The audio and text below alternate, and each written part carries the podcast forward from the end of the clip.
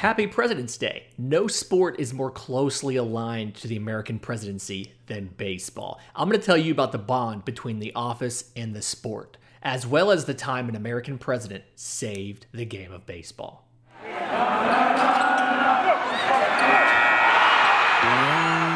You are Locked On M L B Prospects, part of the Locked On Podcast Network, your team every day.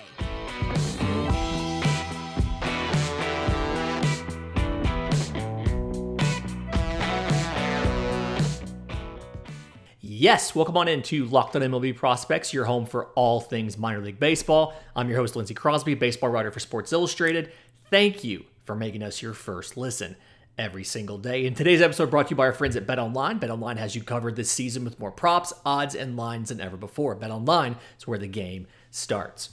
And on President's Day, like I said, you can't talk about the presidency without talking about baseball.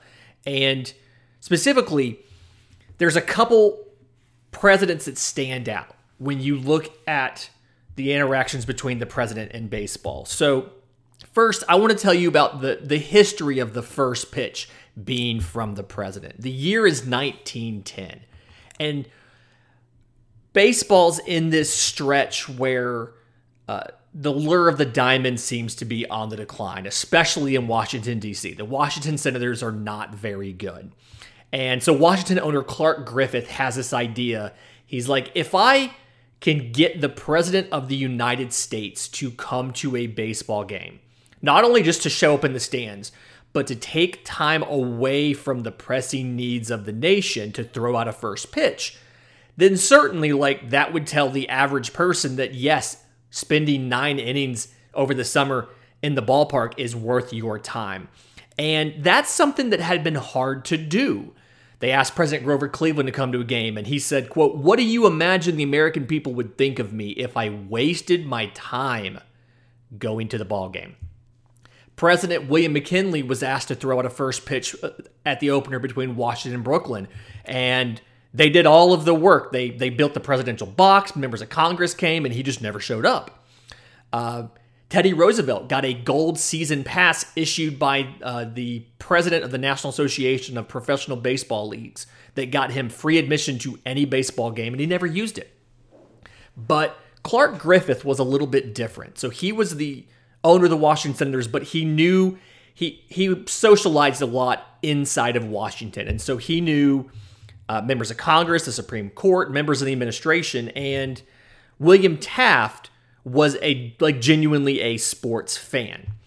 And so he usually played golf, but he really enjoyed baseball. And him and James Sherman, the vice president, had actually gone to a game in nineteen oh nine between the Red Sox um, and the Nationals and and kept score themselves. The first time since like eighteen ninety-two that a president had gone to a game.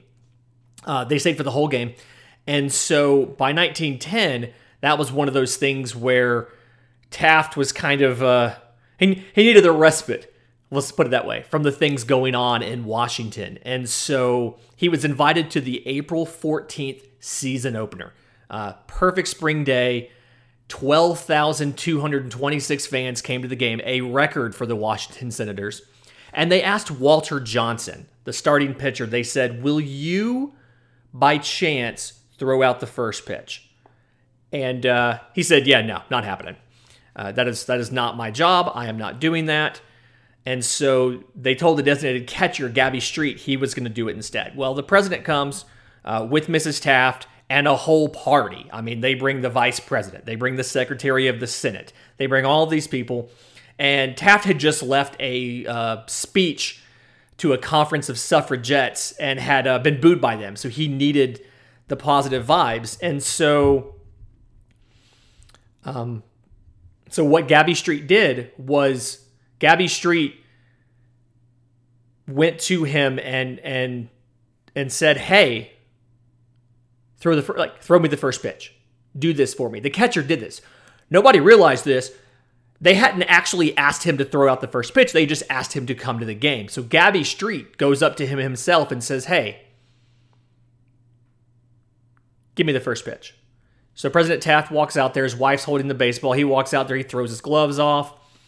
And keep in mind, William Taft's a three hundred pound man. Big guy. Throws it. Not a strike. But he catches it. It gets there in the air. And the crowd roars. The crowd absolutely loves it. People are are going wild. People are going crazy. And they stayed for the whole game. And what's funny is, and think about how this would work now.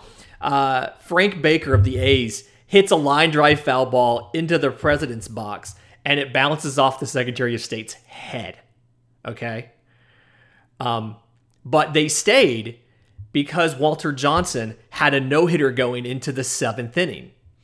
Um, it turns out that the no-hitter was broken up um, because right fielder Doc Gessler was running back for a fly ball and collides with a fan. So a little bit of a different time. Ball falls for a ground rule double. But the next day, the, all of the stories in the sports pages across the country is that President Taft came to the game. And the descriptions were glowing descriptions. Uh, one of the newspapers said, quote, "He did it with his good, trusty right arm, and the virgin spear scudded across the diamond, true as a die to the pitcher's box." And and it was something where it, it, it humanized the presidency. I mean, he was there with a bag of peanuts and a ball game.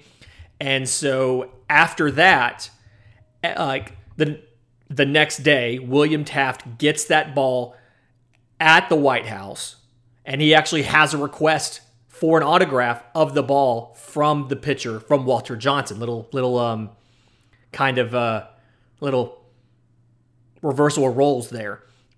But that's something where that was the first time where the president had thrown out the fit, the first pitch. And Walter Johnson actually goes on to keep a collection of ceremonial first pitch baseballs autographed by U S presidents.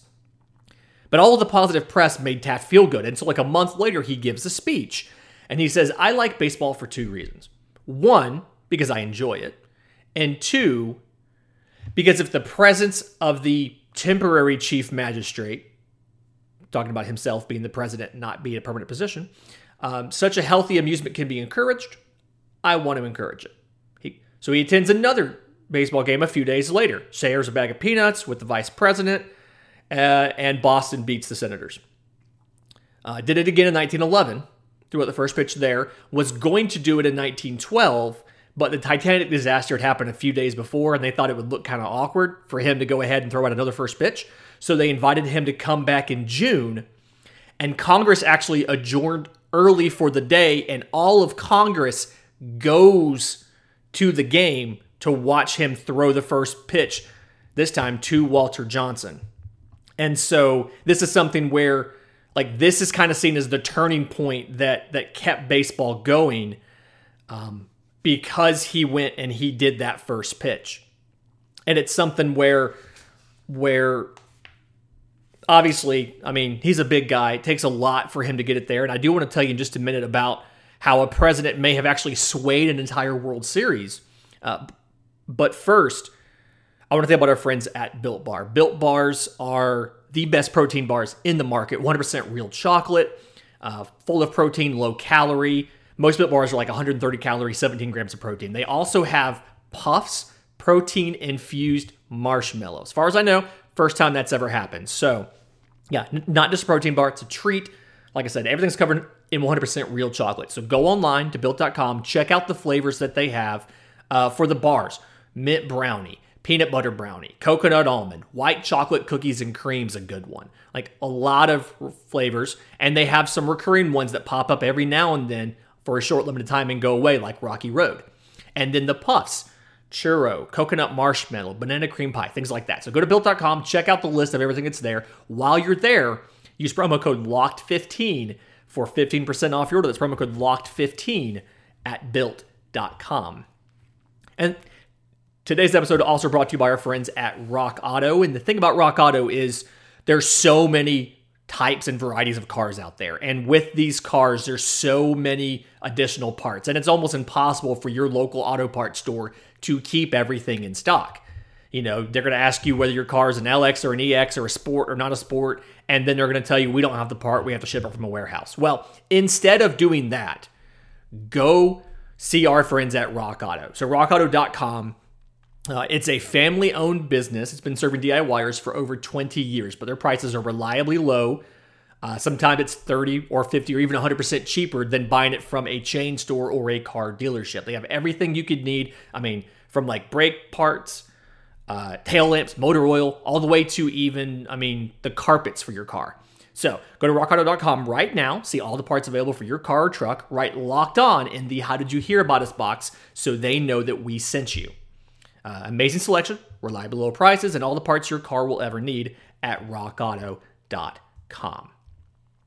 I want to tell you about how the president may have swayed the nineteen twenty-four World Series. So we're t- we're talking now about President Calvin Coolidge. So he's a guy, really interestingly, did not have ever really have a lot of political opposition. So he started off in Massachusetts state politics and eventually became governor of Massachusetts.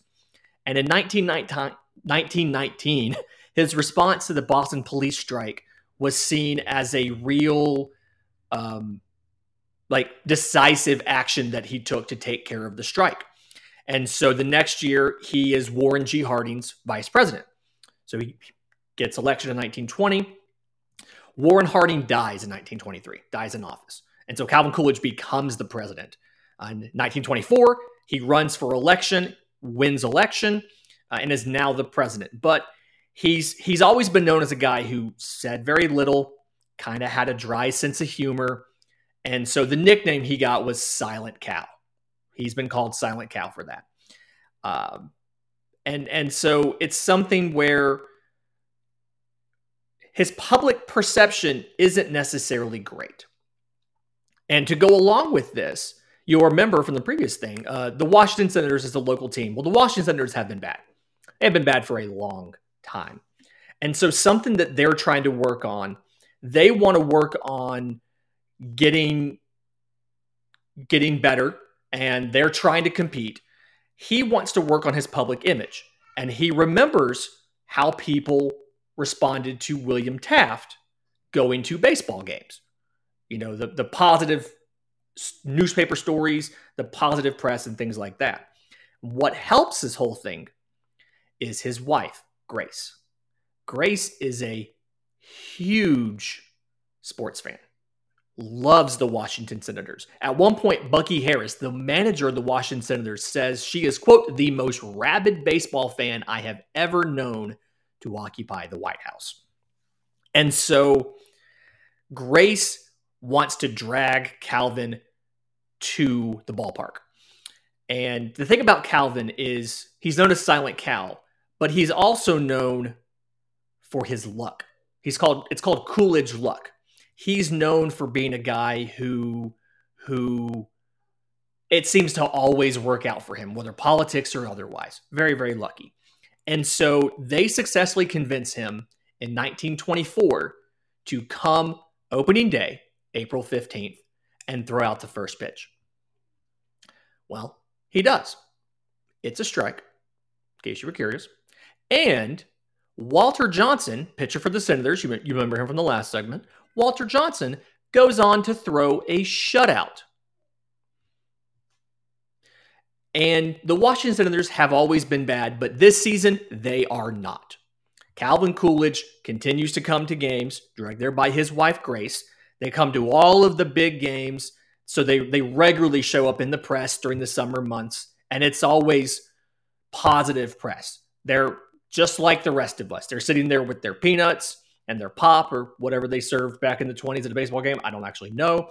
Um, you know, they're they're seen as human. They're seen as relatable and all of that. And so, so they continue to attend. Well, Washington continues to win. The Washington Senators go on to win the pennant, and they're going to the World Series.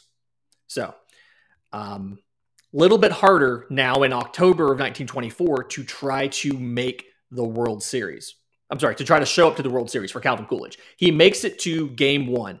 He goes to game one of the twenty-four World Series um, to throw out the first pitch. They lose close on a controversial call. Okay. He can't go to game two because of his religion. He can't attend sports on Sundays. Games three through five are away. Game six and game seven are going to be at home. Now, when they get back to Washington, they are down to the Giants three to two. Things look not great for the Washington Senators. President Calvin Coolidge makes a point to get there early to game six. Goes, speaks to the team. Has Grace right there with him. They sit in the box. Washington wins two to one. He says, okay, I'm coming back for game seven. He comes back for game seven. I believe this is Saturday. Saturday, uh, well, yeah, Saturday the tenth. He comes back for game seven. Game seven is tied in the ninth. He needs to leave because they're getting, but his wife won't let him. Grace will not let him leave. He stays. It goes all the way to the twelfth, where the Senators walk it off and win the World Series. The, the Coolidge luck, by throwing out the first pitch of the first game that season, of the season opener, the Coolidge luck rubbed off on the Senators. It's the only World Series, to my knowledge, that they won in, um, in Washington. Walter Johnson's the M V P of the American League. Um, he actually gets...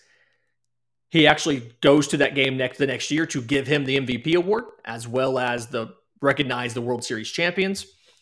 Uh, they do make it back to the nineteen twenty-five World Series. I believe they lost that World Series.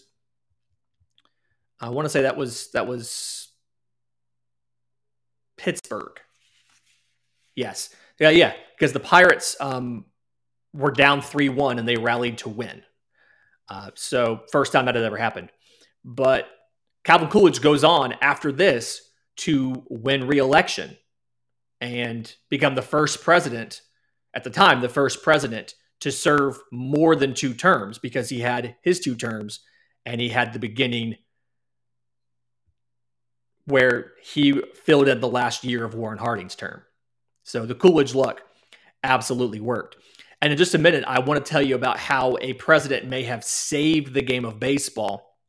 Uh, but first, our friends at BetOnline want you to know that football is over for the season, but basketball is in full steam, both pro and college hoops. And whether it's the latest odds, totals, player performance props, all the way to where the next fired coach is going to go, bet online dot net is your number one spot for all your sports betting needs. It's not just basketball. bet online dot net is your source for hockey, boxing, U F C, all the way up to and through the Olympics. So head to the website today or use your mobile device to learn more about the trends in action, because BetOnline is where the game starts. Okay, so F D R saved baseball. Back in World War One, in nineteen eighteen, uh, baseball wanted to keep playing, and General Enoch Crowder issued a worker fight order, which said men in non-essential occupations, and they declared baseball as non-essential, had to either get a war related job or be drafted in the military. So the nineteen eighteen season did not finish. They cl- they stopped the season September second to enter the military. Well, now it's nineteen forty-two. Uh, it's a month after Pearl Harbor, so it's January. And the owners don't know whether or not they should plan for a season.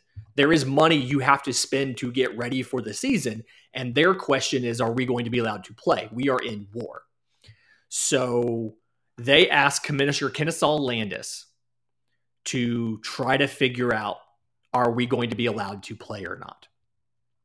And so Kennesaw Landis, on January fourteenth, nineteen forty-two, writes a handwritten letter to the White House asking for advice from the president.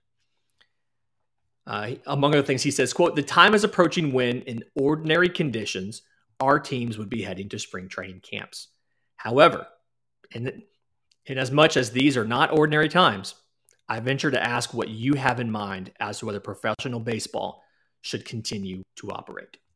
And President Roosevelt actually responds the very next day, which is surprising because uh, President Roosevelt and Kennesaw Landis were separate political parties, and the distaste between the two men was publicly known. Like it was, it was known that Landis did not like Roosevelt, and Roosevelt did not care for Landis too much. But Roosevelt writes the very next day, and they they've later named this the Green Light Letter. But he says, among other things, I honestly feel that it would be best for the country to keep baseball going.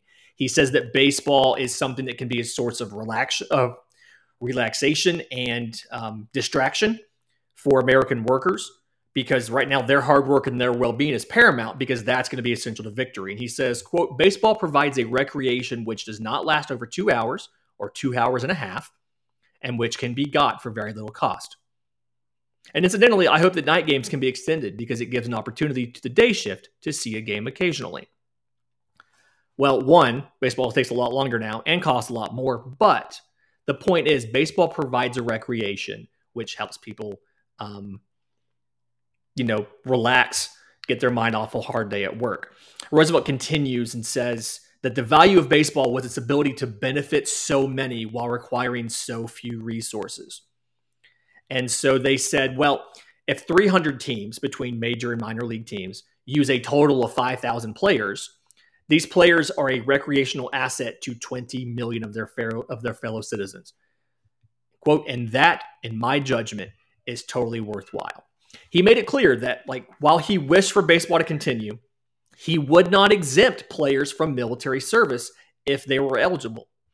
And he said, like, that he was aware that baseball's popularity could possibly diminish if star players left to serve overseas, but he said, quote, even if the actual quality of the teams is lowered by greater use of older players, this will not dampen the popularity of the sport. Now, Roosevelt did emphasize this was his personal opinion. The official decision was left to Kennesaw Landis and the club owners. But the Green Light Letter was published on front page news all over the entire country, country. And, and the headline said things like, stay in there and pitch, F D R. Or President says U S needs its baseball. And so I'm sure you can imagine the owners breathed a sigh of relief. Um, Clark Griffith, president of the Washington Senators at the time, said, quote, baseball feels highly honored that Mister Roosevelt has chosen to regard our game as such a vital asset to popular morale. And uh, Larry McHale of the Dodgers, the Brooklyn Dodgers, said, quote, President Roosevelt's letter has clarified the entire baseball picture. The needs of the government are paramount, but I believe baseball can contribute a lot in these times. So in the months and years that followed, there were a lot of people that kind of talked about um, a President Roosevelt night should be a thing that they should do to, to raise money for organizations. And over the next four years, you saw the National Association of Minor Leagues and then other teams start to organize President Roosevelt nights at different ballparks. And the reasoning was um, because that, but for his support, encouragement, and active espousal of the game in Washington, professional baseball would have been shut down as early as the immediate aftermath of Pearl Harbor. Without Franklin Roosevelt, you would have had no baseball these past four seasons. Now, the interesting thing is um, a lot of major leaguers joined the armed services. So like Hall of Famer Bob Feller went to combat in the middle of his career, went to combat and then came back. A lot of other guys were assigned non-combat duties and they were able to actually play on military baseball teams at bases and things like that. But in their absence, the rosters became really interesting. Um, the Southern Association in nineteen forty-four, the M V P was Pete Gray, uh, an outfielder with one arm who bat three thirty-three. Um, many veterans came back, or a lot of younger players came back. Uh, Cincinnati Reds had a fifteen-year-old pitcher, Joe Nuxhall. Um, but this did not let them, like, they did not choose to, to integrate. So like Satchel Paige still played in the Negro Leagues and things like that. And it's, it's funny how some things work. The Saint Louis Browns, another one of those teams like the Senators who had lost a lot, uh, went to the nineteen forty-four World Series, uh, the, their only appearance in franchise history. Um, the Cubs won the nineteen forty-five National League pennant. And that's where you got the whole curse of the Billy Goat thing where it took them so long to get, you know, to get back. Uh, game four of the nineteen forty-five World Series was where the whole curse of the Billy Goat thing um, started.